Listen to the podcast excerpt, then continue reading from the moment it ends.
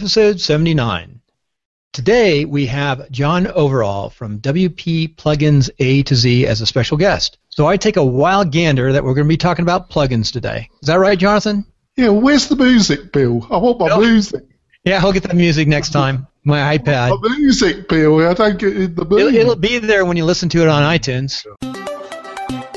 Want to turn your WordPress website into an online speed machine? Go on over to WP Tonic. They'll set up DigitalOcean websites hosting on solid state drives. And while you're there, don't forget to sign up for WP Tonic's maintenance packages. WP Tonic offers some of the very best WordPress maintenance packages on the market. So those who are serious about getting the very best platform for their WordPress sites, make sure you go on over to wp-tonic.com.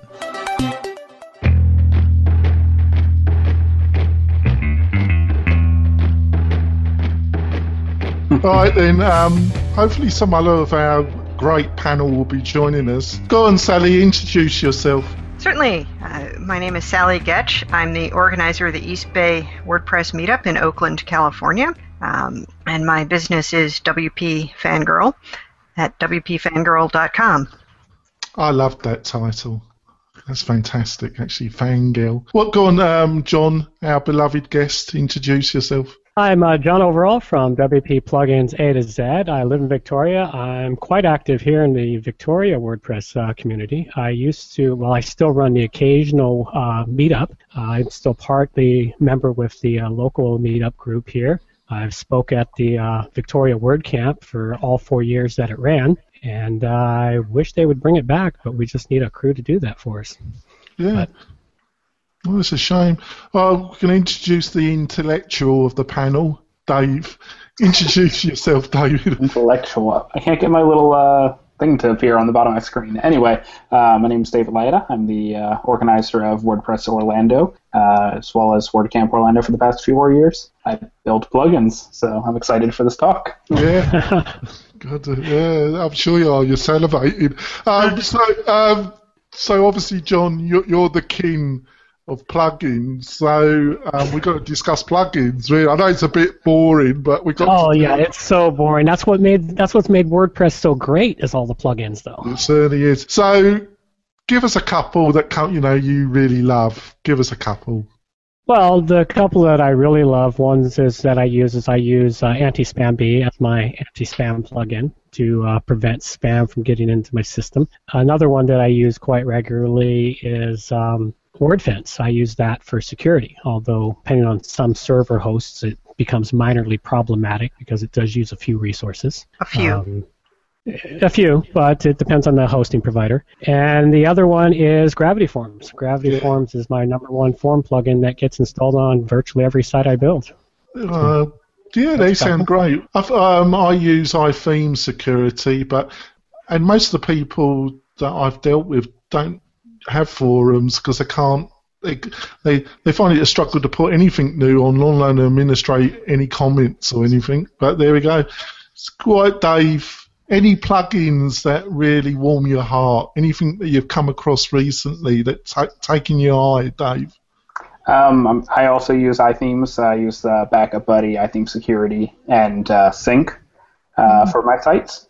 Um, I do still use Akismet for a lot of sites, um, and I use Gravity Forms on pretty much every site I make. And then, of course, the other ones have to do with with what the site's about. Yeah, that's true. Yeah, what they want. What about you, Sally? Got anything that comes to mind? Uh, yes, there are lots of them. I'm I'm also a Gravity Forms uh, user. I think that you know what Ninja Forms is doing uh, sounds really interesting, but uh, Gravity Forms is a much better bang for your buck if you want their all-in developer license. Uh, and so far, I haven't had any complaints about it. Um, I use Anti-Hyphen Spam by webvitaly for uh, blocking spam on all sites where I am not forced to use Akismet. Um, I am a big uh, Backup Buddy fan for both backup and uh, migration.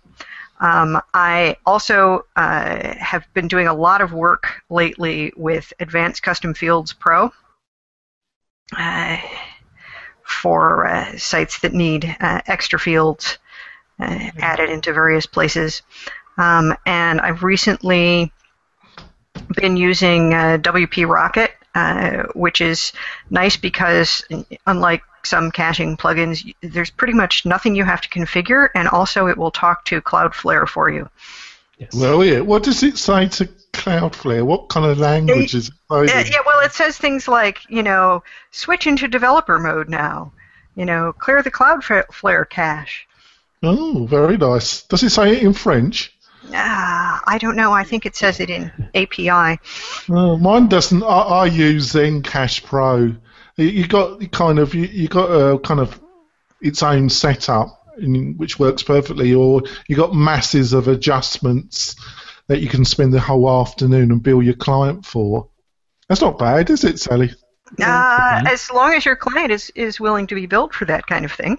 Yeah, if, well, they ask for it, so they get what a, Right. Um, and then the other thing I use an awful lot is uh, rich text excerpts, uh, which lets you put formatted content in, in your excerpts because a lot of the sites uh, that I build show excerpts from either posts or, or pages or something else on, uh, you know, in a magazine layout on another part of the site. Okay. Well, John, you got the. um, you got any plugin suggestions that deal with our archive and category, like the category template? Anything that come to mind that deals with that? Because I always feel I've never come across, you know, you always got to go and do some hand coding and really sort it out because I've never found any kind of plugin solutions that were any good for that. Anything comes to mind? No, unfortunately not. Um, not for dealing with the uh, archiving and templating nothing's jumped in, jumping into my head at the moment. God, Give me time. I may actually get something here. what about you, um, David? Um, I suppose you just go in and code it up, don't you? Generally, yeah. I can't think of um, specific plugins that handle those archives that uh, that I use.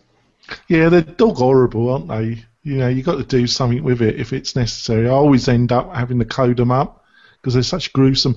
We've got another guest, but she's not showing her face. Our beloved Kim. Are you there, Kim?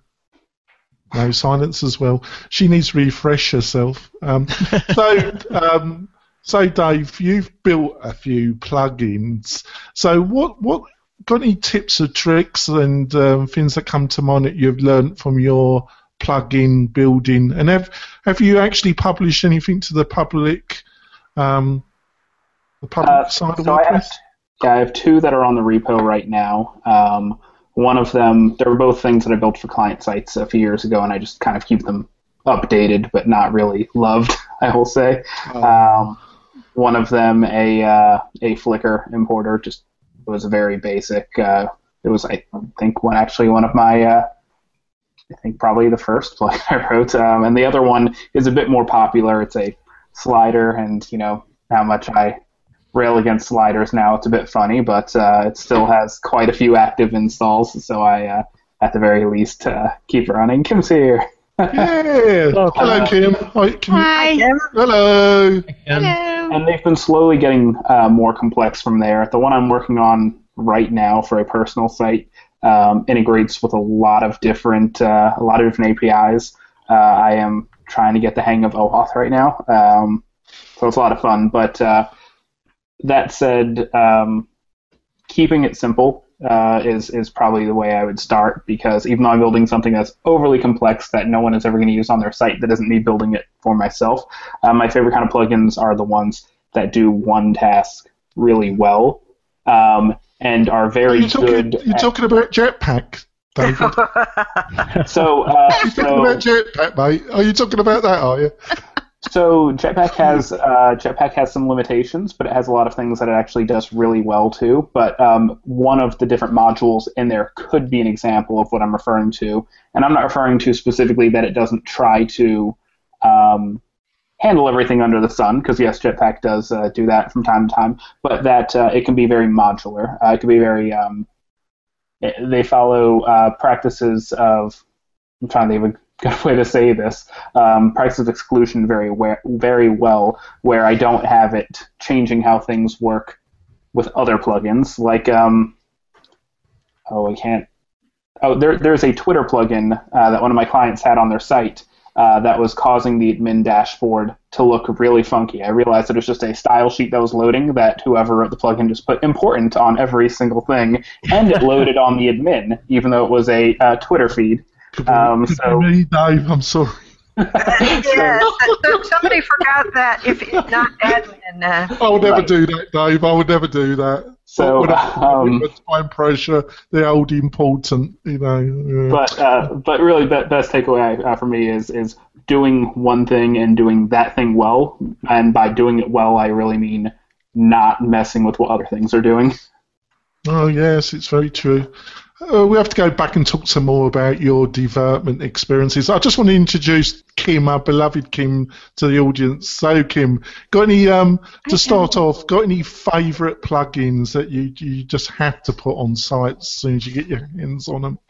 For me, yes. Well, I have four basics that I have to have. And by the way, I love David. I know him from WordCamp Orlando and from the user group over there. He's awesome.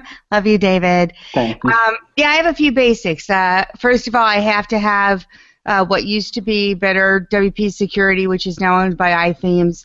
Uh, you got to have a good backup plugin. Even if I'm plugging, even if I'm backing it up at the host, which I really do think backups should be at the server level there is something so beautiful about having that basic plugin where when a theme messes up or a database messes up, you click the one button and it goes right back, you know, right back to where you were. I then like two of the visual editor plugins because most of my students are not highly technical. Stop that, Jonathan. um, most of my students aren't highly technical, so they want a visual editor. They want to be able to add the far it, look if I give them. You mean, you mean Kim? They want to fool themselves. They're actually a designer. Huh? You, they actually want to kid themselves as a designer. No, they just want to. They want to be able to add a blog post and make the font the right size without making it a freaking. You know what happens is if you don't put in a visual I'm only stirring you, Kim. I was only trying to stir. Then they can't. Instead of you know, like I want them to be able to make the font size they want without just making it an H2 or an H1 because that's how the CSS makes the sites bigger, and that's not what I want. I don't want to go look at their page and there's 40 H1s because that's the only CSS style for a larger font. Yeah, so but you, like got, you, you got tiny, you got to, tiny to M, be able to set their font sizes. That's it. Yeah, yeah, but you got Tiny MCE Advanced for that. You don't have to put a. No, that is the plugin I use. That's what oh, I'm talking about. No, that's yeah. what I'm talking about. I, that's my number one plugin because I want my students to be able to uh, set their font sizes and everything without doing the stupid shit. I get told off for putting that on. I got told off by somebody recently. You're supposed to slow down. I suggested they just got better hosting. That went down well. But there we go. It's the English sarcasm. As though, Sally, um, got any experiences of actually uh, making any plugins or get them into the public repertory? I've I've never tried to put anything into the repository.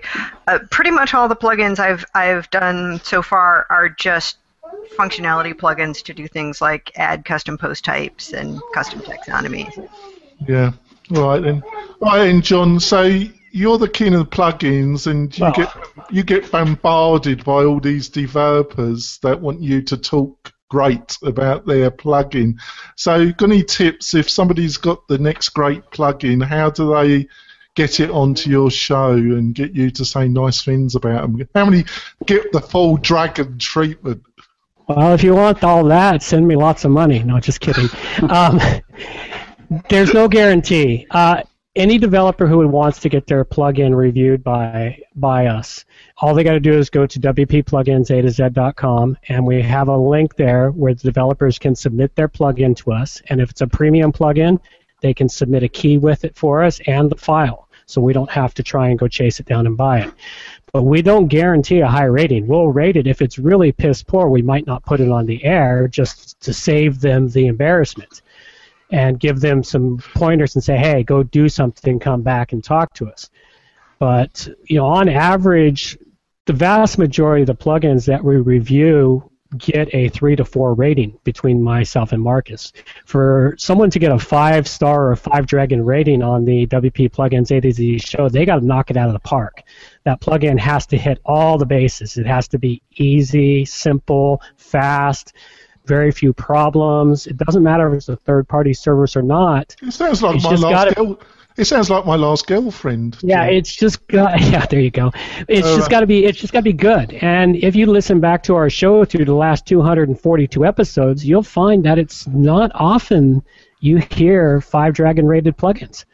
You know, they're usually 3 or 4 with a few twos and ones tossed in. Here and I love I love that music for the dragon. Did you find that music for the dragon, the five star dragon music? Um actually Marcus found that somewhere. That little roar. Yeah, the roar is just a childish thing, but I'm it's a, a childish roar. We started that somewhere around episode 60 in the show. It must, it must please the developers to actually hear the roar because they, they tend to have a certain childish element. Oh yeah, everyone wants to get it, so it's actually funny. Oh well, that's good. I'm going know off listeners enjoy it; they always get a kick out of it. Now, um, go you know to go on another side. You, you know you've you've been um, interviewed recently by some very experienced podcasters, and they've asked you. You know, you've said about things have changed. You know, when you started, there was about six thousand plugins, and now there's over forty thousand plus. You got any tips or suggestions of how people should find the plugin that they really need and make the right choice? Got any kind of tips and tricks? Or? That, it's gotten harder and harder to find the right one. Even myself, when I have to go find something new, I sometimes have to go to go through two or three different plugins to find one that works. The best thing to do is you know refine what you're looking for, narrow it down for, via the keywords when you're searching. If you're searching for free, which most people are starting free in the repository, and there you will find it's not just free anymore. It's also a lot of the repository now has the freemium plugin which I've been talking about for some time. And that freemium plugin, what they need to do is you need to get the plugin, find what you're looking for, and just uh, test it, basically. Test it to see if it does what you need it to do. Load it up. Don't load it up on your live site because you could end up with a live site that looks like mine with 80 plugins installed and activated. Load it up on your development site where you can load up as many plugins as possible. But when you're doing your development site, also, the biggest thing that occurs with users and they forget is that plugins interact with each other. And they'll install one plugin to solve a problem, but they'll already have a plugin running and they'll break that plugin, not realizing that they broke it until they try to use their site and do whatever functionality was there. And this is what has to happen when you're testing plugins. You load up a plugin, you have to go test your other functionality to make sure it all still works before you can move on. And a lot of people will take 10, 15 plugins, go at them, turn them all on at once, and wonder why their website doesn't work. It keeps me busy, John. I, I rely on that sort of madness. Uh, um, Brings in a lot of income for me too. Uh, you know, I, I'm not going to deny it. I, I get a lot of money from helping do uh, helping I people rely, solve I rely problems. on that type of madness all the time. So, David, have you got um, got any insights for people that are looking for that plugin, how to find it, and how to assess it, David? Got any tips? I have tips for both sides. People who want to get started building those plugins, but also finding the right ones. Um, so, uh, most everyone is going to start in the WordPress uh, repo. That's, well, excuse me. Um, everyone who's already familiar with WordPress is going to start with the WordPress repo. People who aren't are going to Google it, and there's a really good chance that they're going to find something either in the repo uh, or on Code Canyon, uh, just because, like ThemeForest, they have a you know pretty big Google presence. Um, if you are looking in the repo, uh, there's a few things that I look at. Uh, I look at, uh, they no longer have the download, now they work with active installs, but I look at active installs. Um, I look at the version that it's compatible up to, when it was last updated, and ratings. So a rating you think would be the quickest way to determine if a plugin is good or not, um, but that can be very misleading. Um, for instance, I haven't actually looked at Yoast since they've done their most recent update, but knowing that they've done like five in the past month, I'm betting that their recent ratings have plummeted. Um, not maybe not plummeted, but you know have had some issues that might not be representative of how the plugin works as a whole. But I can look to see you know a million plus installs updated last week, uh, compatible to the latest version, knowing that uh, there's active support forums that people are responding to those uh, support questions. Uh, so you know the the authors have not abandoned it. Um, it is kind of hard for me to make time to manage this while it's something that's absolutely free out there, and I have you know work and life. Uh, but if I want anyone to trust what I'm doing, that's that's what I have to do as a plugin author. Yeah, it's a balance, isn't it, Dave? Obviously, they can't expect kind of commercial standard of support, but on the other hand, if you're not going to offer any, maybe you should just redraw the plugin or you know um, find somebody that can take it over or something. What what do you what do you do you think I'm right about that? There there are so many plugins that handle uh, the same tasks, and um, you know you might you might already have solved a problem, but it might not um, it might not be the best solution. So I picked on Twitter uh, a Twitter widget earlier, and uh, yesterday I looked at a completely separate site running a completely separate Twitter widget. Uh, one of my friends he sent me a link to a site and he said, "Hey, my site's broken. Can you look at it?" And I'm scrolling down and I see there's a box where he had a Twitter feed and it had you know PHP error, fatal, fatal error, blah blah blah. And I go and look and like it says Twitter plugin, and um, and there was there was an error um, saying that it, that they'd run out of memory. So he was like, oh, okay, well I can just uh, go have them you know bump up my PHP memory limit. And um, I said, well, there's you know literally hundreds of Twitter widgets. Why don't you go find another one? Because yes, you kind of you know uh, you covered up the problem by increasing the memory limit, but that doesn't really fix the problem in why a Twitter widget is using up so much of your server's memory. Um, yes, that's good. That's a good point. Hey, Sally, um, some of my worst experiences have been with social media plugins and widget. David's mate put me in a cold sweat now. uh, um, he's brought back some really great memories. What was your experience with social media plugins, Sally? Um, well, one thing you have to watch out for is the um, let us add every single possible sharing button to your site and of course you've got to do down, that Sally slow it down horrendously yes. because it's it's all communicating with with that so I I try to keep uh, sharing buttons uh, minimal um, but what about those two people using Delicious and Stumble Upon? Uh, you can't exclude them. It's not having. You're right. The thing is that not not having a button for, for, for those things will not stop people from uh, uh, from saving things. Um, and, Are you sure, uh, Sally? Are you sure? Oh, yes, I'm quite sure. And th- there are various arguments that, that, depending on the nature of your uh, of your sharing buttons, you might actually be deterring people from using them.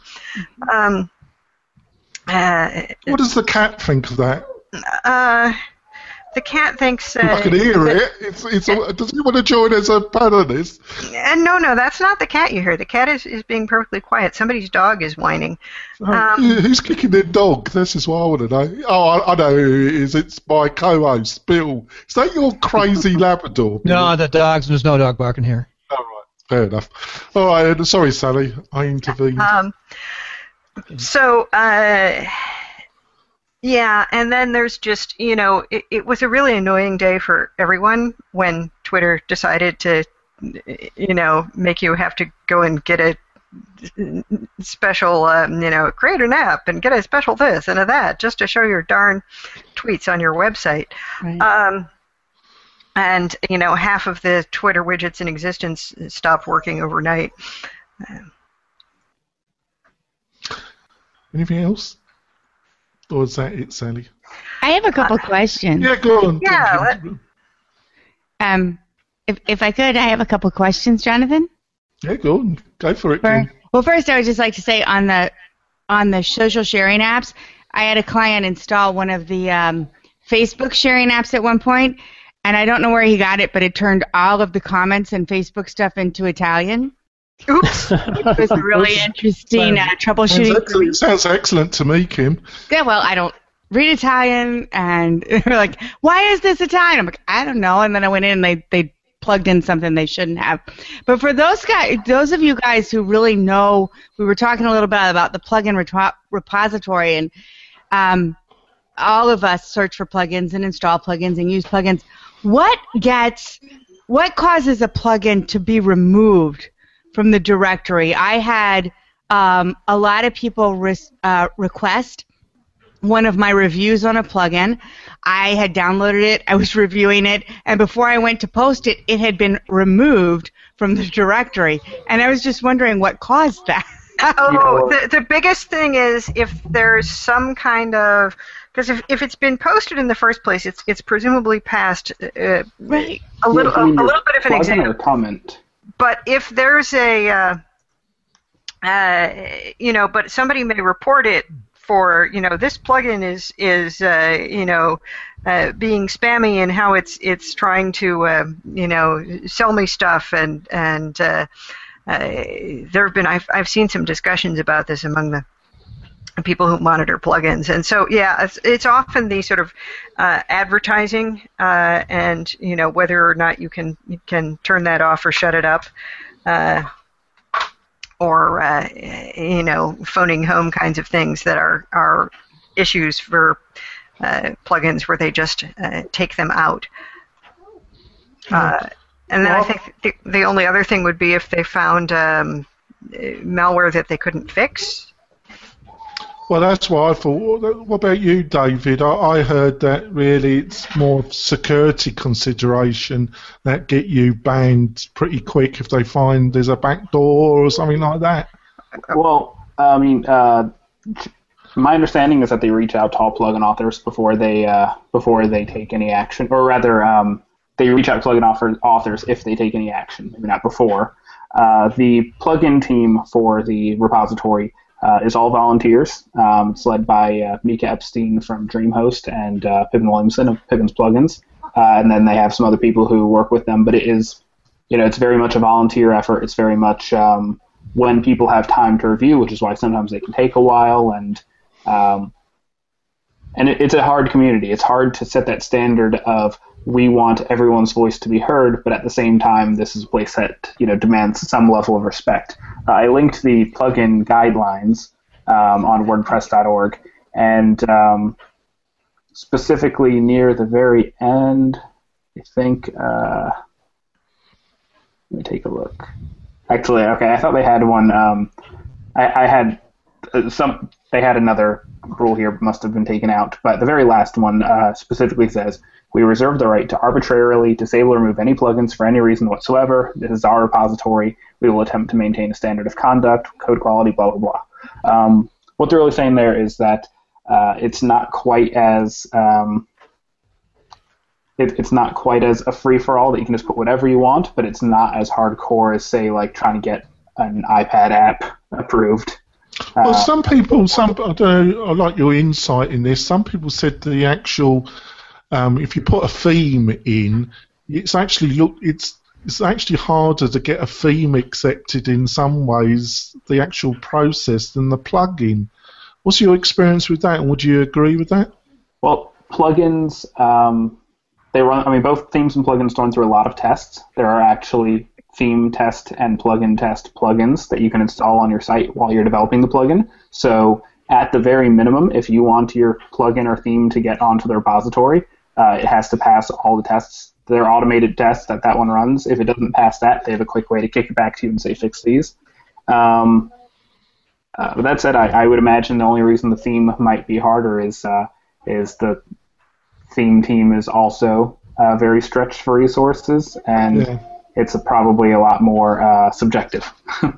Yes, yeah. I can, so go on to John. So, John, um, in my experience with clients, it is social media widgets and plugins that they go potty with, and after the twentieth install of something from Russia, um, something nasty happens. Is that your experience? Um, some of my worst experiences have been around JavaScript-based um, kind of social media type plugins. Uh, wha- What's your feelings, and how do you find? Got any good ones that you could recommend our viewers that haven't caused you any kind of stress? And social media plugins being the ones that display the stuff in the widgets. Is that what you're after? Well, all of it, you know, they they t- Okay. a lot of them tend to come multi-featured, don't they? Well, they do. What I've started doing because the plugins have become so problematic for the most part, I've simplified a lot of what I do. It's like I used to use plugins to deal with the Facebook um, box and like box. I quit doing that. I just started going to Facebook and getting the code and pasting it in as a text block. It comes in much smoother and faster. You know, it takes a little bit longer to prep, but hey, it's it helps the site load as fast as it can if you're going to load that stuff up there. For the sharing buttons, I started using simple um, simple shares widget. Simple um, what's the widget's name again here? Uh, simple share button adder because it's very simplified in what it does. Uh, I'd gone through a problematic where I was using Shareaholic and several other ones, and they started to become problematic in how they were misusing the callback features and the ability to inject stuff into your site without your permission.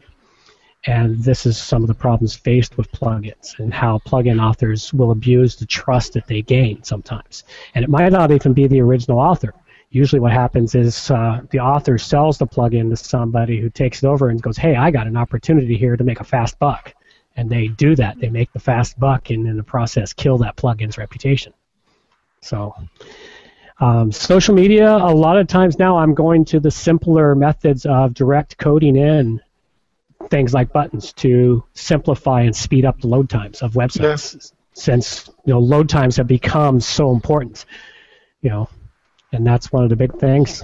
Well, the, the you know the calls they make, you know, they're making multiple calls. They build up, don't they? What about you, mm-hmm. Sally? What's your experience of social? Uh, is it anything? I haven't had a lot of real disasters around that, but um, I do try to keep it simple. I prefer the you know social uh, profile widgets that use um, icon fonts.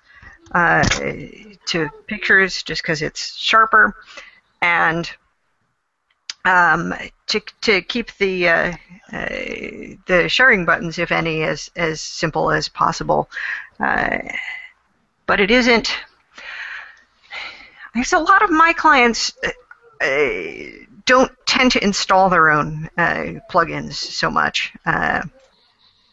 They just are, you know, they, they kind of don't know where to begin. Uh, so I've run into more issues where you know they've bought some god awful thing from ThemeForest that had half a dozen plugins bundled into it, Ooh. and then they have no way to, they have no way to update those bundled plugins, and then there's a security leak, and then it gets really ugly. Yeah, that sounds great. I was going to ask you, David. You know, obviously we've had um, I've had a few guests on talking about the RESTless API, JavaScript. Do you, in the next year, do you think the kind of rise of JavaScript is also going to change dramatically how plugins are developed in any shape or form, or are they always going to be for the foreseeable future based on PHP? Uh, so this is actually one of the things that makes me most nervous. Um, and I, first I have to say, Sally, I wish I had clients like yours because uh, I will develop something for a client, come back a few months later, and they've ruined my perfection with some terrible plugin. Oh no, but, uh, mine, mine, managed to ruin yeah. it with crazy content and with you know, but a, a, lot of them, you know, a lot of them never touch their site after I build it, um, even to do things that ought to be done. Um, but um, my concern, my concern with uh, with uh, the rise of JavaScript, the rise of the REST API, and um, the many different ways people can develop for that, uh, is that there's going to be a point that it's going to be great for some businesses. New businesses will be able to be formed around this, uh, but there's going to be balkanization of the plugins and themes uh, that are out there. By that I mean, um, if I'm building a site that is specifically a presentational layer as it should be, the theme, excuse me, that, you know, as it should be that uses React.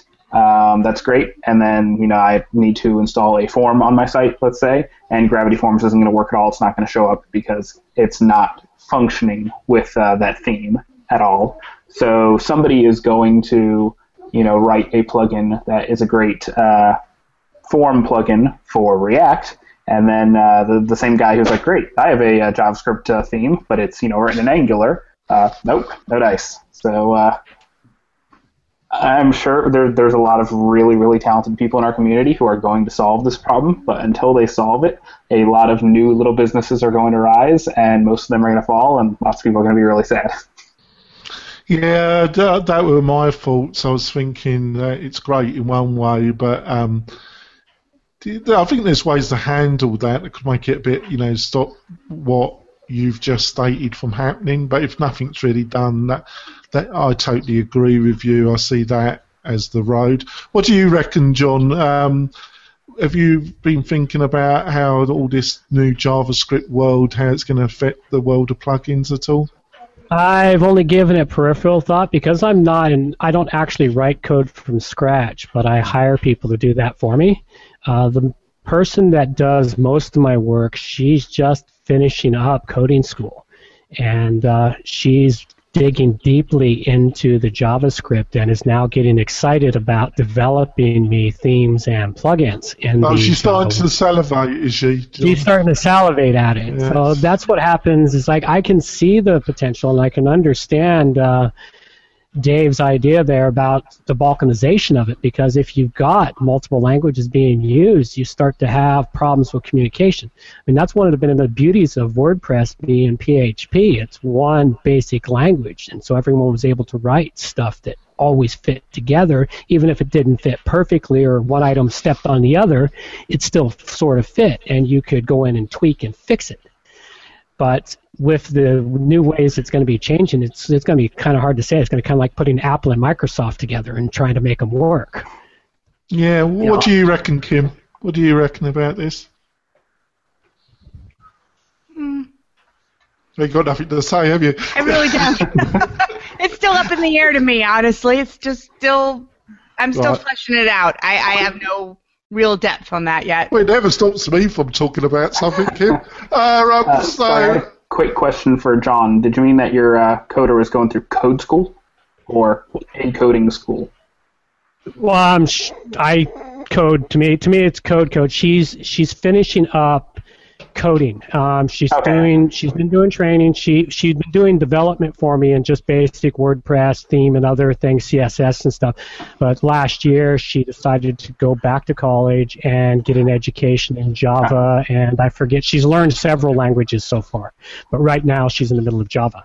I, I thought maybe you meant Code School, um, codeschool.com, and I was totally going to Oh. put an unasked for plugin. They've uh, they sponsor our meetup. They sponsor our plugins. They're based in Orlando. They're Oh. awesome, and it is. And I'm I swear they're not paying me for this or anything. Yeah. But just if go you for it, do, Dave. I'm not, you know, Well, you, are, that- you are allowed to plug stuff, Dave, Well, right, right. show. What I mean is, I'm plugging it as a as a customer, not as not as somebody who's getting in any way paid by them. Um, they do uh, have, if you are looking to start uh, developing, um, they actually do have a pretty good system in place. Uh, they have a lot of JavaScript frameworks um, things for them. Excuse me. So if you're looking to get into JavaScript development, good place to start. Yeah. Yeah. I'd just like to point people, anybody that comes on this show, you're most welcome to plug anything, as long as you don't continuously do it, try and take over the whole show. I will have to put my foot down, but um, you are allowed to plug stuff to some, as long as you do it reasonably subtly. So if what, they what do you, this, they should pay me. So yeah. okay. There you go. Well, Treehouse have got an opening, but I don't think they're into WordPress now anyway, are they? Apparently not. Yeah, no, they're also out of Orlando, and um, yeah, no, they, they got rid of their WordPress instructors around WordCamp US. Yeah, I interviewed him last week, me and uh, my co-host. Great guy. Zach, Um, is, Zach is wonderful. must be nice to be told that your your salary is going to go to a .NET instructor, isn't it? Zach is the Zach is the kind of guy that if he didn't already have something else lined up, which he does, and I'm excited for, um, he would bounce right back. As as as with the other teachers, they already have other things lined up, but it, is it is sad to see the change here. He is the pure Zen master, isn't he? Literally, he literally is a Zen master, isn't he? Very much. yes. All right. Um. So, Sally, what do you reckon about all this? Because um, I think the um, JavaScript route has some great possibilities, but I think this is the main worry in the community that you're going to end up with all these type of micro plugins that don't really communicate. What do you reckon? Yeah, I don't know. I mean, it, it's you know, themes based on JavaScript are one thing. Plugins that could get a little difficult, and um, you know, I don't know enough about JavaScript to to really begin to understand how you would build a WordPress uh, plugin in in JavaScript because you know at, at this point what actually powers WordPress is still PHP. Um, and uh, so, uh, you know, I, I, I don't know about it, but yes, the, the fact that there are so many flavors of JavaScript uh, makes it an, an even more problematic consideration. Oh, there's a new JavaScript library produced every day, literally. If you look on the internet, I think. Um, it's obsession with full stack developers. One must make one's own library to become famous. Uh, um, so, um, I'm sorry. Um, so, John, my beloved John. Um, Put me so, in the hot seat.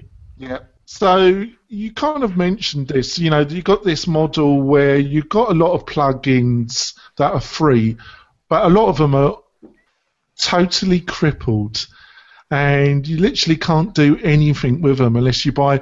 And there, there must be a bat, but I get so annoyed installing a plugin, and it just doesn't do anything. And I understand they want to market and they want to get their name out for my, but it's it drives me potty. What's your feelings about this? Well, you actually got something of interest. Uh, I started talking about the rise of the freemium freemium plugin, much like the rise of the paid themes that occurred several years ago. The freemium plugin started rising up about two and a half years ago, and I started talking about it on my show because at that time almost all plugins were free. And I said, this can't go on. Developers need to make money. Nobody ever donates to the developer the developers abandon plugins, they got to find a way to make money. And so what they need to do is create a test version of the plugin that people can download, have maybe 25 to 50% of the functionality available so that the person can test out to see if it's going to work, and then charge a fee to access the rest of it. And that's what's occurred. And for the most part, the vast majority of the freemium plugins that I download and test do this very well there are a few that cripple it down to where less than 25% of the plugin is usable. And if that happens, it makes it impossible to test it. They need to at least allow 25 to 50% of the plugin functionality before someone can decide that they will actually pay whatever price between I, I pay for as little as ten dollars for plugins and as and as high as two hundred and fifty dollars for a plugin, depending on what I'm testing. And the problem with software is people don't want to buy the software without having to be able to test it first in some way. Because once you buy it, you own it. You can't return it. There's very few developers that offer a return policy because face it, if someone returns it, they have no way to guarantee that the person's going to destroy the license they've been given. So this is what's happening, but I see it as a good thing. I see it as a great thing. It's one of the things that's allowed the plugin community to thrive to what it is now and become more profitable. The one thing that I see is, coming in it is consolidation. And consolidation of the same way theme shops have consolidated and theme shops start producing more and more themes. You're going to see this with plugin authors. They're going to consolidate together. Guys that have produced several plugins are going to start working with another one that's produced several, several plugins. They're going to consolidate them under one roof to bring down their expenses and maximize their profits. And that I can see coming down the pike, probably in a couple, three, four years, much the same way the themes develop. It's kind of interesting if you look at how the themes developed in the early years and how they are now. Plugins hit that place about two to three years later than themes did because people didn't give as much credence to plugins. While I saw plugins as the holy grail of of WordPress.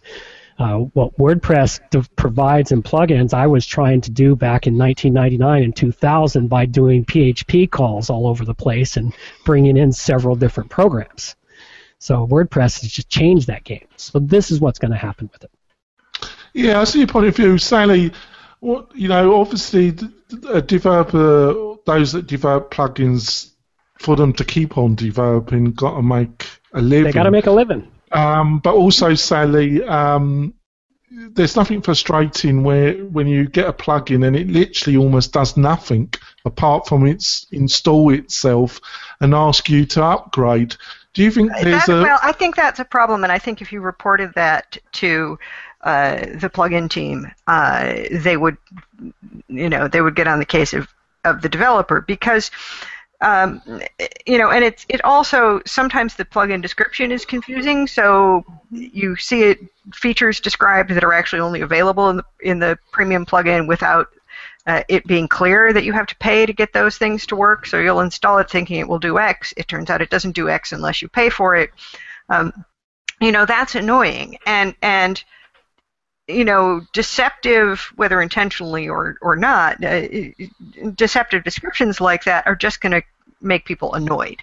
They're not going to make you more money. Uh, and, and likewise, if you offer a, a, free plugin, it has to do enough to stand on its own. Um, it, it can't be, you know, incomplete unless you uh, unless you pay for it. You know, putting limitations on it is uh, is fine, uh, and uh, you know I have no I have no problem with with paying for plugins, but uh, you know the as John was saying, the free version has to have enough in it to convince you that it's a good enough plugin that that you you know that it would be worth spending the money to get the extra features. Yeah, I'd, I'd like to put this to you, David. I, I think. Um, one of the ways around this is, and also one of the best people is Pippin Williams, and because he seems to offer a lot of functionality free, and then he has a he produces himself or he gets third parties to produce a series of micro plugins with that you have to buy. Some are free, some you buy for for specific requirements that the main plugin doesn't do. Do you think that's a good model, David?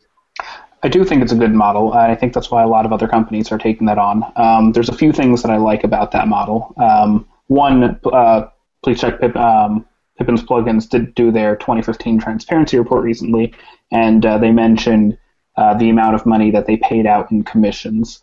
Um, that is, people who've built those third-party plugins who are making sales. So myself, as somebody who did not write, you know, Easy Digital Downloads or WooCommerce or whatever big name plugin, um, but having the ability to write something useful around that plugin and having the marketing, you know, the marketing forces behind that team, that's really huge. So I might be able to sell the, you know, the Easy Digital Downloads um, PayPal integrator on my website, but no one's going to see it. But having them give their stamp of approval and handle all of that for me uh, means that I'm going to make many more sales, more sales uh, in the long term. Um, additionally, you get the ability to, um, as Pippin did, find people who will become future employees who are already invested in your plugin ecosystem, uh, and you get to have a variety of voices. Uh, an example is um, I'm pointing Easy Digital Downloads again, but I think WooCommerce as well. They have dozens of payment gateways that you can purchase as extensions. Um, I'm betting that Pippin himself has probably used two of these maybe. Uh, there are some that just don't even, you know, they don't exist in America. Um, but he would never have thought to build them because he didn't see the need. But somebody in um, uh, somebody in India who uses an India-only payment system does need that and was able to provide it for other people. So they're able to reach a wider audience and help the people who are building those tools. Yeah, they're great points, Dave. Um, I'm just going to be the. Um, I'm going to put this to Kim. So ready yourself, Kim. Uh, I'm gonna. I'm the devil's advocate here. So I agree with a lot what David um, has just said, and but I also know a lot of people that were using WooCommerce. They bought WooCommerce and then they had to buy a number of what I call micro plugins to get what they felt was core functionality. And then they came back to me and they said they felt they were being slightly ripped off. I didn't really agree with that. I felt that they were still getting a bargain.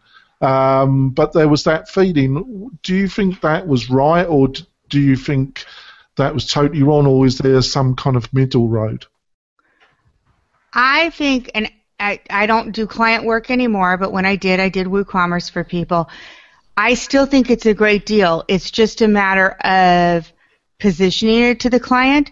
You know, WooCommerce itself is free, but the extensions, what they call extensions, you know, if you want Stripe or all these other things, like I have one client who is now paying $500 a year for, you know, former client for all of her extensions based on what she has for she wants email, you know, she wants it to go into her email list, she wants different payment processors, etc. She wants the uh, uh, uh, UPS, shipping, etc. But still, you know, you compare that to a lot of other pr- quote premium uh, Shopify or whatever you want to call it that's going to be two or three hundred dollars a month. It's still a really good deal, and it's a fair price. Your your WooCommerce doesn't lie about what they're giving you with the basis, and then if you want these other things, this is what you have to pay for it. Personally, I think their subscription extension is too expensive based on all their other extensions, but other than that, I don't think the structure is is so bad. I I, I see a, a thing for premium uh, or a freemium structure, which I guess we could call WooCommerce freemium in the sense of you have the basic plugin and then you have the extensions. So I, I think that that's fair. Um, I actually had a question for John, and it just left my head. So I will, yeah. I will well, come back we're getting, We're getting to the end of the show, but I'd like um, um, task Dave, um, not Dave, um, John. Sorry, John. What do you think about this? This kind of mic, uh, I some extensions, or what I call micro plugins. What, what what's your feeling around that and around WooCommerce? Okay, it, well, I think it's a good model. It does work. I personally thought WooCommerce took it to the nth degree because they did take a couple things that probably should have been in the core plugin and put them as premium pieces. But that's just my own viewpoint on it. Lots of other people see it's fine. Again, yeah, it's well worth it with the price you pay for the WooCommerce ones as compared to other e-commerce solutions out there on the internet. Uh, the microtransaction, I do it with a lot of plugins that I buy. I have one called Connections that we use for building um, uh, directories for clients, and you get the core product free, but then you have to add in the specific pieces you need. But they've got them priced at a price point of between ten and twenty-five dollars per add-on, versus I think WooCommerce's lowest price point is fifty-nine bucks you know, theirs is always pretty high for almost everything they charge. And even their renewal process. I mean, I was a member of WooCommerce. I've still got some grandfathered licenses that are lifetime because I bought a lot of licenses lifetime. And when they changed it, I was one of the people in the uproar. What, you're going to screw me over now that I've had it? But so at any rate, that's a, that's an aside. But still, that's the sort of thing that happens. And I understand their pricing model has to work for them to stay in business. And it's all about the price point that works. But the thing is, when you manage to reach the market saturation that they reached, they don't have to stress it too much. No, that's so. great. Well, I think we're coming to the end of the show, and I think we covered a lot of good points. Um, I'd just like to give the panelists opportunity to um, how people can get hold of them or anything they quickly want to plug. And I always start with ladies and then David and then finally our guest. So I think I'll start with Kim. How do people get hold of you? And is there anything that you want to quickly plug, Kim? I would love to. You can get a hold of me at howtobuildanonlinecourse.com.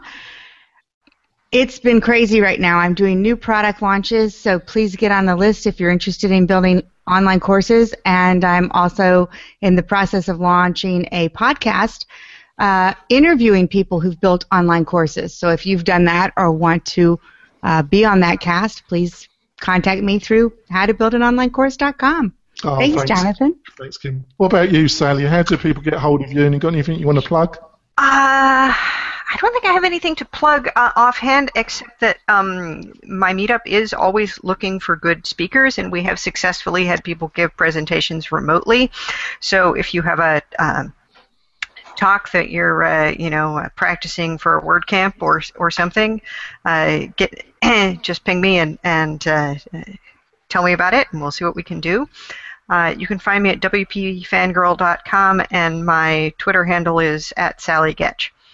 Oh, great. What about you, David? How do people get hold of you? And you got anything you want to plug? Uh, my uh, Twitter handle is at David Laietta. Um, that's definitely the easiest way to reach me.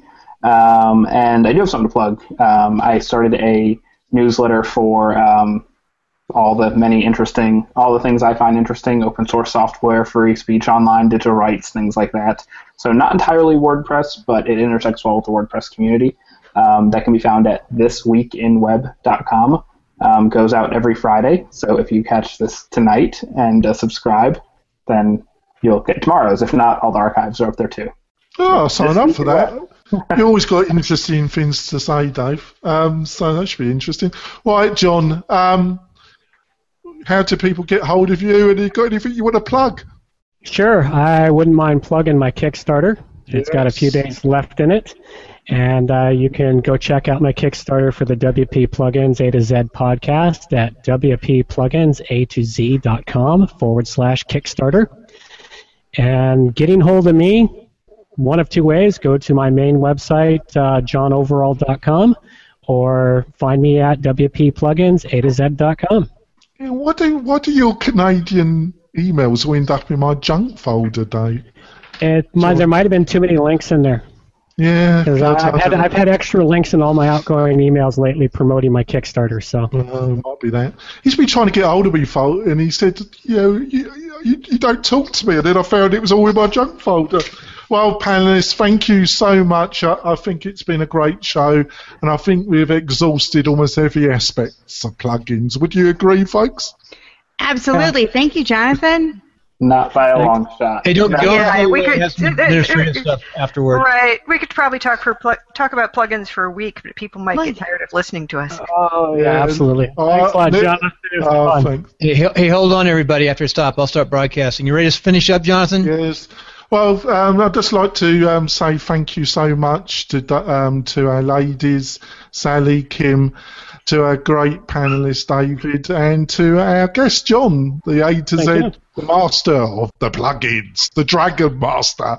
Yep. See you later. So does that mean we're not can go- great you can go panelists if we're ladies? Oh, Oh, you know, You go over to gentleman. Timelines episode 190 and listen to Jonathan's interview today. It was this morning, and it's up on iTunes tonight. It's already up.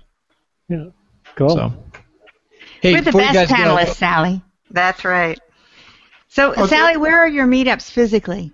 Uh, at uh, a place called Tech Liminal in Oakland, California, Okay. on you just Sunday mentioned afternoons. Where to go, and but I didn't know where where you physically were. Yes. Yeah, she's a great lady. Yeah. Right then. So, any words of wisdom, my beloved co-host, the wizard? Yeah, I do, I do. You know, um, we're still on a little bit, but let's talk about some of the new technology that's starting to hit. We had one viewer. I didn't. I didn't put this in any of my websites. You know, you can put it so you can see it. There's a lot of other stuff streaming right now, but um, we had one viewer. But if we were on Blab, you know, in the smaller groups, we'd have a lot more folks watching. You know, I, Yeah. coming through. But uh, we're doing Saturday mornings now. Is this because people are randomly looking at Blab, or it, does it have to do with how many followers you have? I don't know. I've got 700 followers, so I think it's a little bit of both, Sally. Um, I launched a I launched a new Blab show last Friday, and I started getting some some people coming in. But then the woman that I wanted to interview, I brought her in, and she had more followers. All of a sudden, I had 59 people in the room. Yeah. Yeah, it's by, nice. by name. If you get a big name, you're gonna have a lot of folks too. Some real big names came up this week for the very first time on Blab, so it's starting to grow. Tony Robbins. Tony Robbins showed up there. Yeah, Tony Robbins was yesterday for the very first time. That's the first time he was ever on Blab. Oh, I didn't see that. Yeah, I guess he had some followers. Uh, yeah, you know what? He only we actually got um, he got uh, 1,200 some odd coming through and about 200 on at one time. Yeah. But we do a, a thing called uh, on Sunday nights called Meet the Voter, and we've had up to 3,700 in politics follow come in. Uh, politics is always entertaining. so, uh, but Well, it hooks definitely, into my other show. Bill's version of politics. I guess. It's out. Well, Sunday night. Come and check it out. Uh, Six o'clock Pacific. Uh, I'll have to go watch it just to catch up on You American got some, politics. I heard, Bill. You got some. You got some British commie socialist that Yeah, it's goes on good there. mix. Isn't that Is you, it- Jonathan? I don't know. I don't know. moderate second period. We do three periods. Generate moderate second period. Hey, but no. That said, um, on Saturday mornings, I'm trying to do. I do a podcast every morning except for Sunday, and that's in the night. We're we're moving WP Tonic to Saturday mornings, so you're always welcome to come on. It starts at nine o'clock, and it's going to be a joint venture with Timelines, and we'll be interviewing people too and doing joint timelines in WP. Jonathan will still overall produce it, but a lot of you guys haven't been on timelines yet. I know um, Sally, you haven't. John, you haven't. So there are only lot, two of you. So you need to come up and we'll do an interview. And then uh, the other thing too is after the show for about a half hour, 45 minutes, like to critique some random WordPress pages and just look at them, what makes them good, bad, to make money. and then what'll happen is other people will ask you to critique their pages. So it's kind of fun. It's kind of fun, and we're Um, growing do we get well. to actually look at their code? Oh, no, Um, I guess you could. You could open it up on the do side. whatever you know, if you want to really embarrass them. I You guess could we go pull up on the side. of their Right, because it's you know there's stuff that looks pretty, but but it's actually built really badly. Well, John can looked at. John. John looked at some of my code and he started crying on camera. So you know that was there. Uh, he was his normal, charming self, wasn't he, Bill? Yeah. Yeah, you, so. you made some good suggestions. Because you, you look at stuff for so long, in the end, you can't see the problems anymore. That's my excuse. Uh, And also, there's a there's Josh Miller who has a SaaS product uh, up in the in the Bay Area, San Francisco, and he is really heavily into developing schools like you are for uh, learning management systems. But he's created a platform. You know, he brings ten people in at a time at a thousand bucks a pop. Uh, That's Nice. why I thought, Sally, you, I mean, uh, Kim, you might want to get in contact with him. He's got a pretty impressive looking page. He's going to move to a freemium model. And, and I think a lot of people are forking right now LMS systems because a lot look the same. There's a ton of them starting to pop up. It's going crazy right now. I and I really appreciate you guys sharing this one with me, but I'm getting like a brand new one every day. It's Yeah. 20 you know, I I predicted last year because I teach I teach how to build online courses, right? I predicted 2016 was going to be the year of the online course. It is. And in the last 30 days, I cannot tell you how many links I get from people like this one just showed up. This one is showing up. This one, it is truly going to be crazy. Right. Well, Lifter came out last year sometime, or maybe the end of the year before that.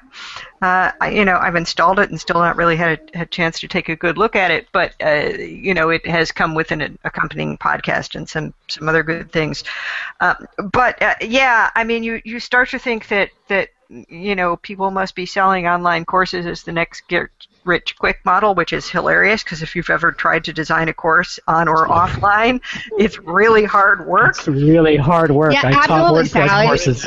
you know and that's what i teach you know i teach people how to build courses because i've been doing it for over 20 years but it is not a get rich quick scheme and that's why i teach it the way i teach it and that's why the, the new podcast that i'm launching is interviewing people that have done it and yes some of these guys are guys that launched at over $100000 but that is not the norm and none of it is the you know unfortunately what we're we're in that place right now where the internet marketers have grabbed it and it's like spend two hours throw up a course you're going to make seventy thousand dollars and that is just not true No.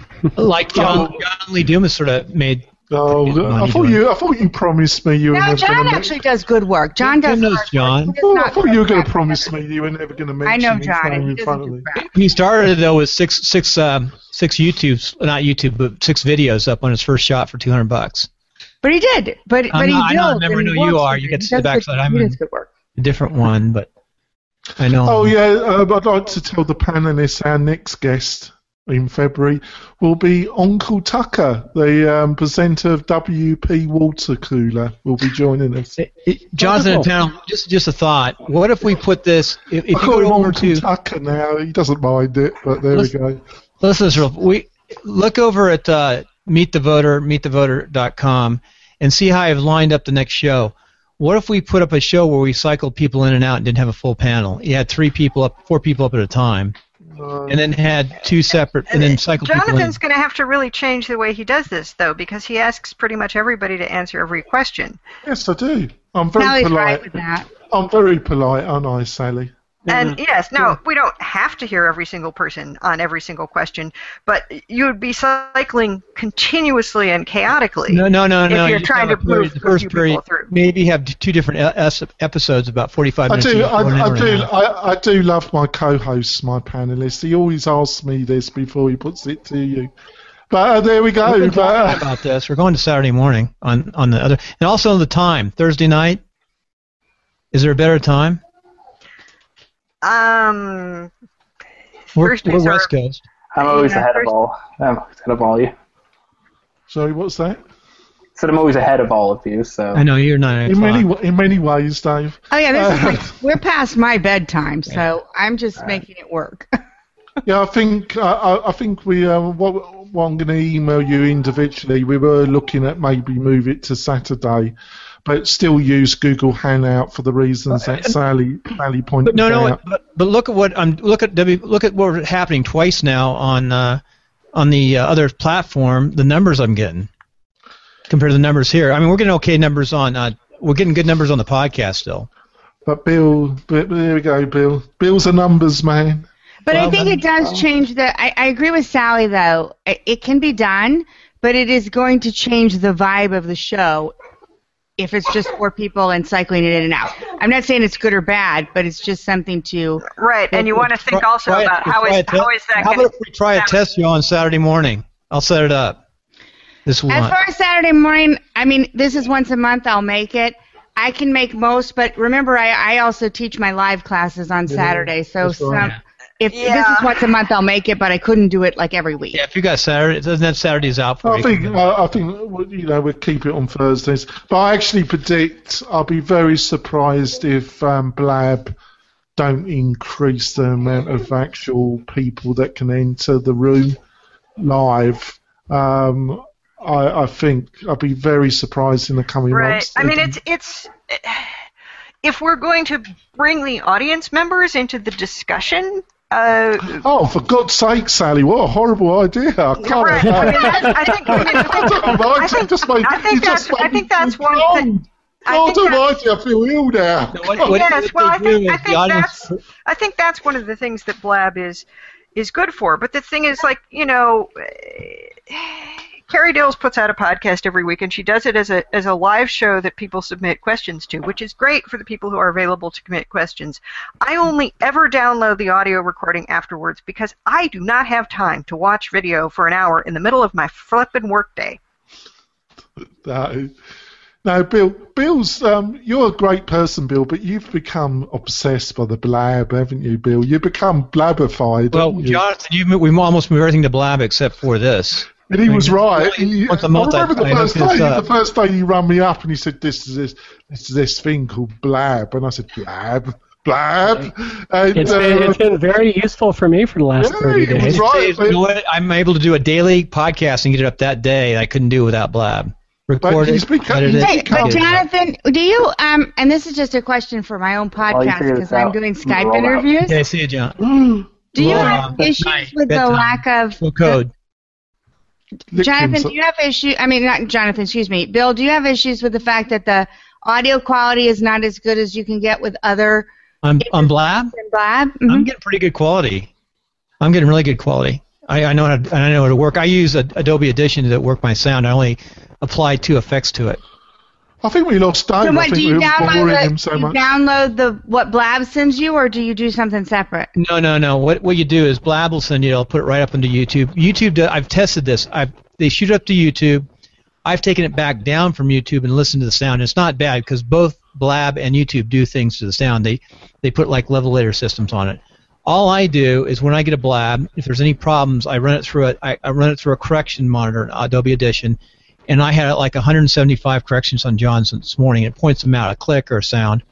Then I can run it through an automatic fix, and then I just put minus three um, dB, and that's it. It levels the sound, and it's pretty good. I say, I say And you're going to put this in the class that you owe us, right? I'm working on. Yeah, actually, I got a new uh, domain. John. Uh, it's called blabschool.com, and I got a five dollar school. I thought I'd make a really short, simple course.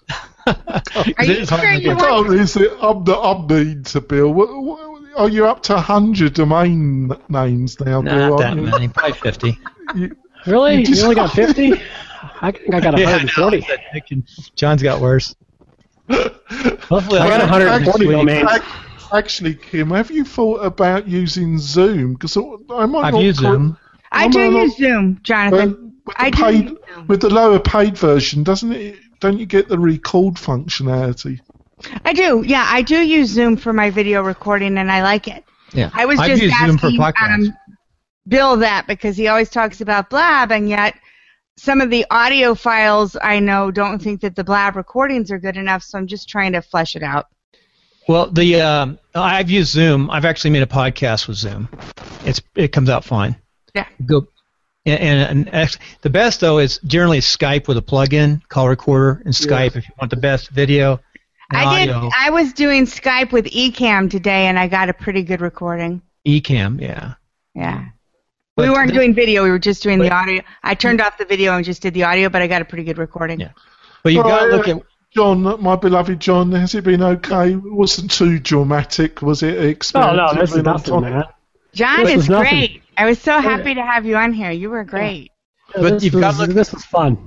We would have probably had tonight on this show if we did it in Oh, block. he's and back probably to 100 to blab. 200 people come through, He's and, back and a to bunch of them would his have tweeted blab, folks. He, he's like a dog with No, a but- bone. but- but Yeah, a lot of dog people with bone, it. but- It would be up on YouTube all over the place, and it would be. Uh, I, I did tweet this. Bye, a couple- bye, Bill. I'll see you later, Bill. I'm going off to join Uncle Tucker and Brenda on on Blab and Okay. um, have a discussion there, Uncle Bill, and d- get some treatment for that Blab But disease. Funny Bill, thing is, is sake. uh, Get some I'm seeing a lot of my my favorite See you podcasters are starting to appear on Uh, Blab. It's Yeah, really I, I've interesting. ahead of the power curve on Blab, John. We're still up, but I, I, I was way ahead. I was one of the early Blab adopters. Put it on the podcast, and the initial podcast was like Dave Jackson. All these guys hated it. Said, but you know why they hate it? Because it makes it too easy to create a podcast. Yeah. It's a lot Well- easier to create a podcast now with a Blab if you know just a couple techniques. And y- and I tell people before yeah, you can I go to don't a know that that would be the the only reason people uh, hate it because you know not everybody is is. just Sally, do you have a pod? Do you have a podcast? You know people have it. I know the people. I, I know lots of people who have uh, who have podcasts. No, I was always too smart to try to start my own podcast. That's that's a These massive are teachers. investment of These are time. teachers were putting all this out. All the teachers were like pounding it. Sally, you would have a good podcast. I might have a good podcast, but I need to make a living. I get that. Yeah. And and in addition to that, I have to spend entirely too many hours of my life schlepping my husband back and forth to the airport. So You could you could do a, Hey, I a have that podcast problem once too. a week pretty easily. It's not too hard. I, I used that. I used my podcast to increase my business. That's how I got my business off the ground. Was when, when I started my podcast. Well, that's, I mean, a lot of a lot of people have done that. I- I mean, at, at, at this point, you know, I already hardly have time for my clients. Yeah. Yeah. Well, that's my- that's- that's my one for the problem now. Yeah, That's where that's where I that's where I've been trying to make a choice between my podcast and my clients, and that's why I started the Kickstarter was to see if I actually had the fan base to make the podcast full time. And uh, it doesn't look like it's going to succeed, so I'll go. I'll put the podcast back off way into the back burner and then focus on my clients. yeah. So Unless you're tying into like a school, like I'm trying to do, a school you could tie into some monetary sources, do some advertising, and local.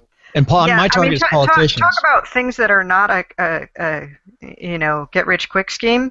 Uh, this was you know all the people who like jumped into podcasting in in 2007 jumped out again pretty quickly when they realized oh heck like podcasting you know consistently it's work.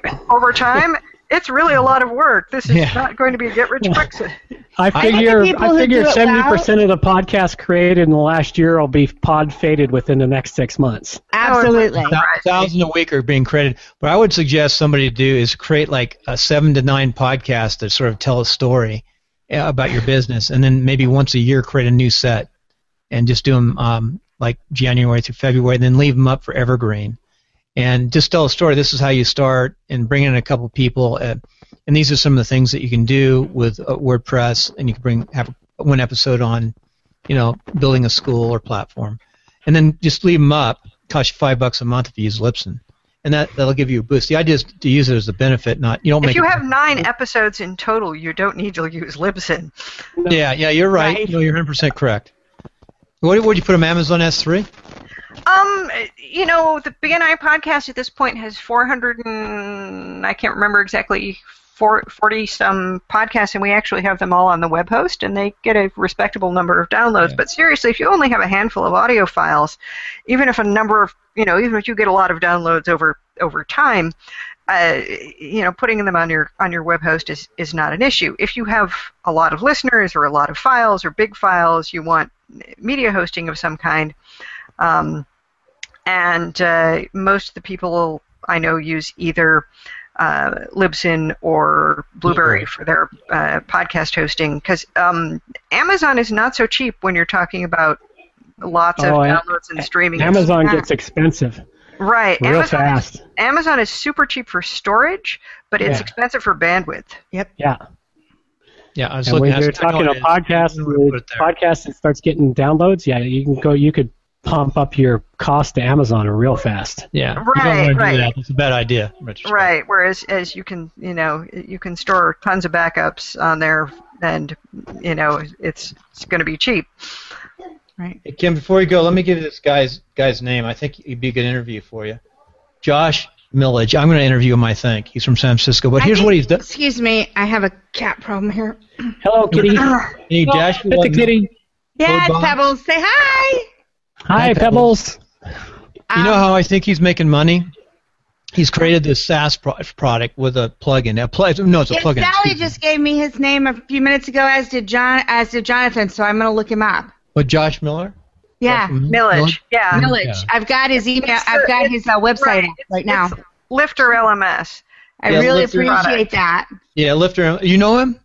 I don't Yeah. know him, and I mean, you know, No, no, here's Sally. my challenge right now. is- I've, I've talked to him some. Um, he gave me an evaluation copy of, of, of Lifter, and at some point they may come and, and uh, do something at our, our meetup. They had just the last time we covered learning management plugins was like right before they came out, or maybe right after they came out. In any case, I didn't have a, a chance to include them. Um, and uh, you know, so I have I have looked at a, a you know a, a number of these plugins. He's going to go free next week. He's charging 400 bucks for the plugin this this week or something like that. But next week it's going to be a free plugin, and what he's going to do is change the model, where he, like he still was charging like three or four hundred bucks if you wanted the Infusionsoft link. Oh well, Infusionsoft is insane. That's that's money for Infusionsoft. yeah. Uh, They're charge they charge everybody everything, don't they? Right? Yeah. I mean, it it's uh, uh, since I got an e- evaluation copy of the the plugin, I'm not sure how expensive it, it is, but it, I don't didn't recollect that it was really out of line with other things. Lifter MLS. Uh, but it- LMS. Yeah, I've got it right here. It's a really simple site. And let's see, buy. I'm looking at it right now. So I'm going to probably go. That's 149 a year for one site. Yeah, one forty nine a year. Eh, it's not horrible. That's gonna be free I'll free have to look week, at what though. it offers. You know, um, I've been teaching four of them for the last eighteen months, and I keep getting thrown new ones every year, every week. What I'm doing right now is I'm kind of uh, doing a, a high level overview of each one on my blog posts, about 1,500 words, and then of course when I teach, I go into deeper. Uh, you know, deeper downloads into what uh, what you have options for. Um, so that's not that's not horrible. You know, um, Sensei, which is you know your WooThemes, is going to cost you that every year if you want to keep up with it. It's not a software as a service; it's just the plugin. Um, most of them are going to be between nine ninety nine and a couple hundred dollars a year if you want to keep up with the licenses. So Yeah. Well, what he's going to do is going to go freemium next week on this, so it's not going to be 149. And then he's, like I said, he's going to charge for the the, the add-ons. That's his new model. Another way he makes money too, he's aggressively going out and trying to teach people LMS, learning management systems. He charges a thousand bucks because he's got this product right here. He brings social his credibility, and then he charges a thousand bucks a, a course. Per person per he's building a course for a thousand bucks. God, I no, would no, never he do that. teaches he teaches learning management systems Oh, okay. to ten people at a time for a thousand bucks a pop. And then he has a process even to be you go through to have to uh, qualify to even take his course. I've got a friend of mine who's going to. He's less expensive than I am.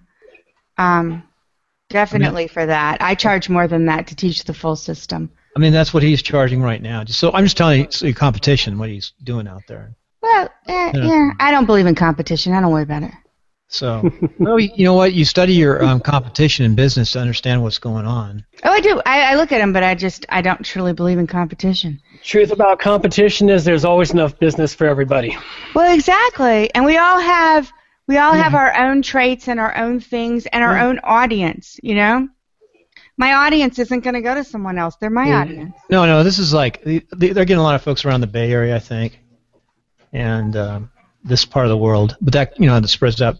I just, Right. I just, I, I wondered how old he is. And just you know, I'm sorry, folks, but just because you built software doesn't know doesn't mean you know how to teach. Oh, I know. I agree with what you're saying, but my, my background's teaching. You know, you want to yeah, build an online course, learn from a teacher. Think. I was talking to one guy, so Teaching's Um, but hard. It I stuff looks to. nice, so I, I I appreciate you guys telling me because, like I said, I'm getting a new one every day, and I just put them on my list. are and they all they're forked? going to go in my they're going to go in my evaluation pile because I there, there's good stuff coming right now. And Mm-hmm. 2016 really is going to be the year of the online course. Adobe's got one too. It looks terrible. I do. Captivate? Yeah, I didn't. I yeah, Adobe, I thought it was kind Captivate's of been out for a hundred years. That's why it looks terrible. Yeah, it looks terrible. It was the Captivate was one of the original ones. It started in the uh, early 90s. Yeah, it's for it's for corporate design. Yeah, it was complete. It was back when we all built, you know, back in the day when I built big instructional learning stuff for corporate. Yeah, and some people still do Captivate, but that is not going to catch on with the solopreneur, small business entrepreneur trying to build a class. It's just not going to happen. It's too expensive. It's well, anyway, it's an interesting it's- show tonight. I would uh. I would promote. They're going to do this once a week, once a month. Still, this this one. It's kind of Yeah. late. I'm trying to move all my stuff into at nine o'clock when all possible, except for Sunday night. So nine o'clock. You're trying to move everything to nine o'clock on Saturday, right? Uh, the more no, we're gonna we're gonna do uh, time. WP Tonic and Timelines are gonna do a joint show on Saturday. Well, we test we did some testing. I did some testing. I drove up Jonathan's numbers and I drove up my numbers by putting up the same show on two different locations with different intros, and then cross cross talking about both of the shows. I saw the numbers go up. Mhm. So we're having some pretty good growth going right now. If you noticed, we've been up as high as two when you put the WordPress category in, um, and it moves Yeah, around. It's hard. I'm gonna have to do something about that. Yeah, I'm tr- like you said. I think you need to get more uh, people writing, you know, saying nice things too, and doing rating, Yeah. rate and review. I need, need more reviews, and I think you I think you hit you hit on the one thing is consistency too. Yeah. I think The other thing, yeah, I a- think that this was really important. In fact, the time of day, you, if you put it out at the exact same time, I think it really helps too. Yeah. With, and we think Jonathan and I have been doing some research because we know somebody over in the Bay Area. We we think that Google actually just it sort of randomly does some of the things that they do. Not Google, but um, I- Apple. Oh, I'm certain Apple does some random stuff. I mean, very if you look at the listings under uh, under WordPress, there's still some pod faded uh, uh, Yeah. podcasts that have been faded for like five years. The top, yeah, not the top 150 though. It's interesting to see those. Well, I'll let you guys go. It's good to see you. Hi, Sally. Take care. Well, this Good has been interesting. This is my first trip How's to Google Hangouts. How's the so- vaping business doing? Oh, yeah, that's why all the trips to the airport. Uh, Stefan's doing quite well with all that now. If he could only get a driving license and a car. um, Yeah, it's hard rentals. I can use, you know, Uber. Uber. not in Oakley, you can't. Oh, He uses Oakley. He uses Uber all the time at whatever his destination is. yeah. But there's like you know two people driving for Uber in this entire side of the county. So Wow. Yeah, oh, I've been I've been tracking a lot, seeing what Philip Morris is doing and all the different things coming online. It's interesting. So For that we on, vaping? Paul- on- no no on uh, the vaping. What's going Yeah. on in vaping? We actually talked about it a little bit on Meet the Voter.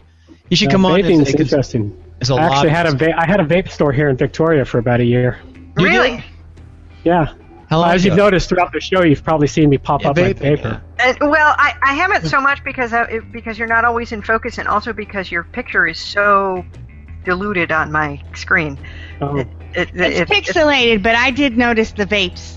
yeah. You know that is weird. Your picture wasn't bad this morning on uh, on It's Blab. Google Hangouts isn't isn't doing so well. I also had better light this morning when I had the sun through the window. yes, light makes a big difference for that. Yeah.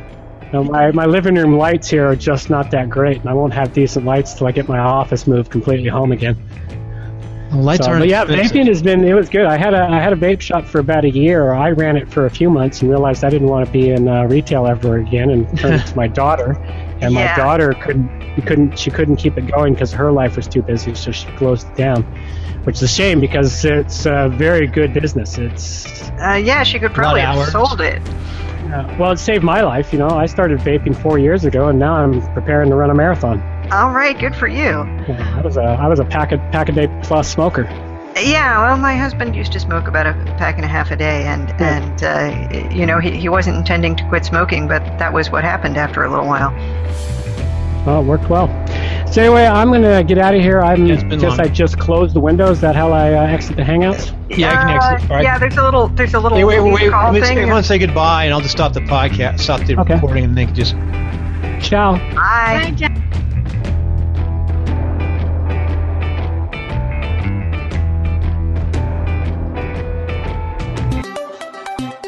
Want to turn your WordPress website into an online speed machine? Go on over to WP Tonic. They'll set up DigitalOcean websites hosting on solid state drives. And while you're there, don't forget to sign up for WP Tonic's maintenance packages. WP Tonic offers some of the very best WordPress maintenance packages on the market. So those who are serious about getting the very best platform for their WordPress sites, make sure you go on over to wp-tonic.com.